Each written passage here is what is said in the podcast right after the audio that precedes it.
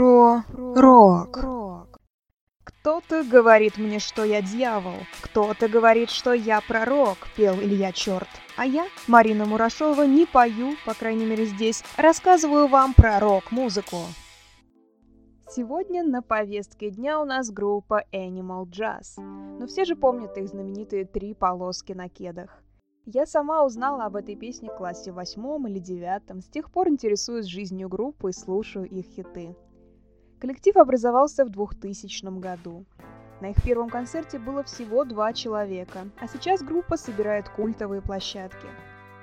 Сравнивая выступления в 2 столицах, музыканты отмечают, что в Питере всегда играть сложнее. Здесь они любимы, узнаваемы, от них ждут чего-то удивительного, загадочного. В то время как в Москве народ менее придирчив и на концерте желает просто оторваться.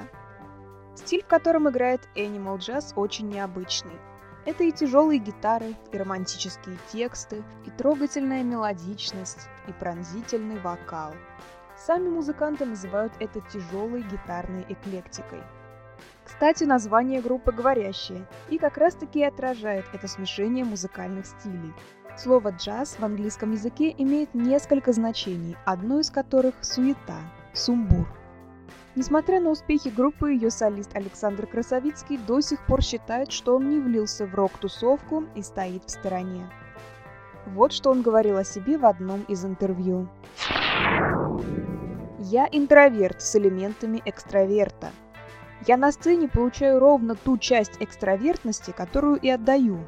Я рад, что у меня есть такая отдушина. Я на сцене выплескиваю все». Михалыч, как еще называют Александра Красовицкого, неохотно дает интервью, а после концертов не любит фотографироваться и давать автографы.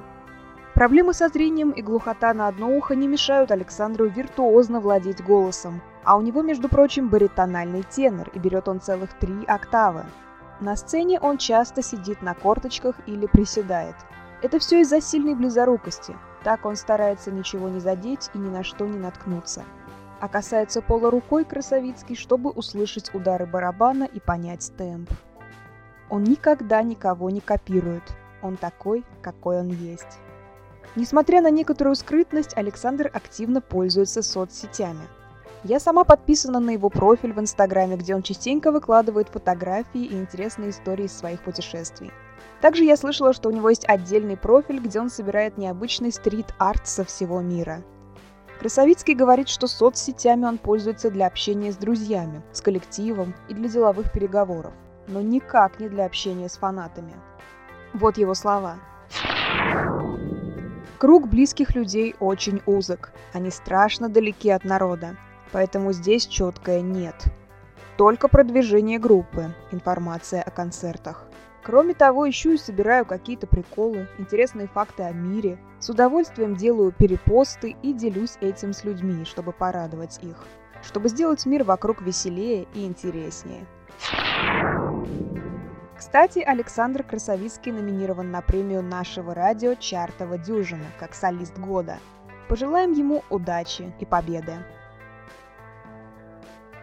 С вами была Марина Мурашова. До встречи в следующем выпуске.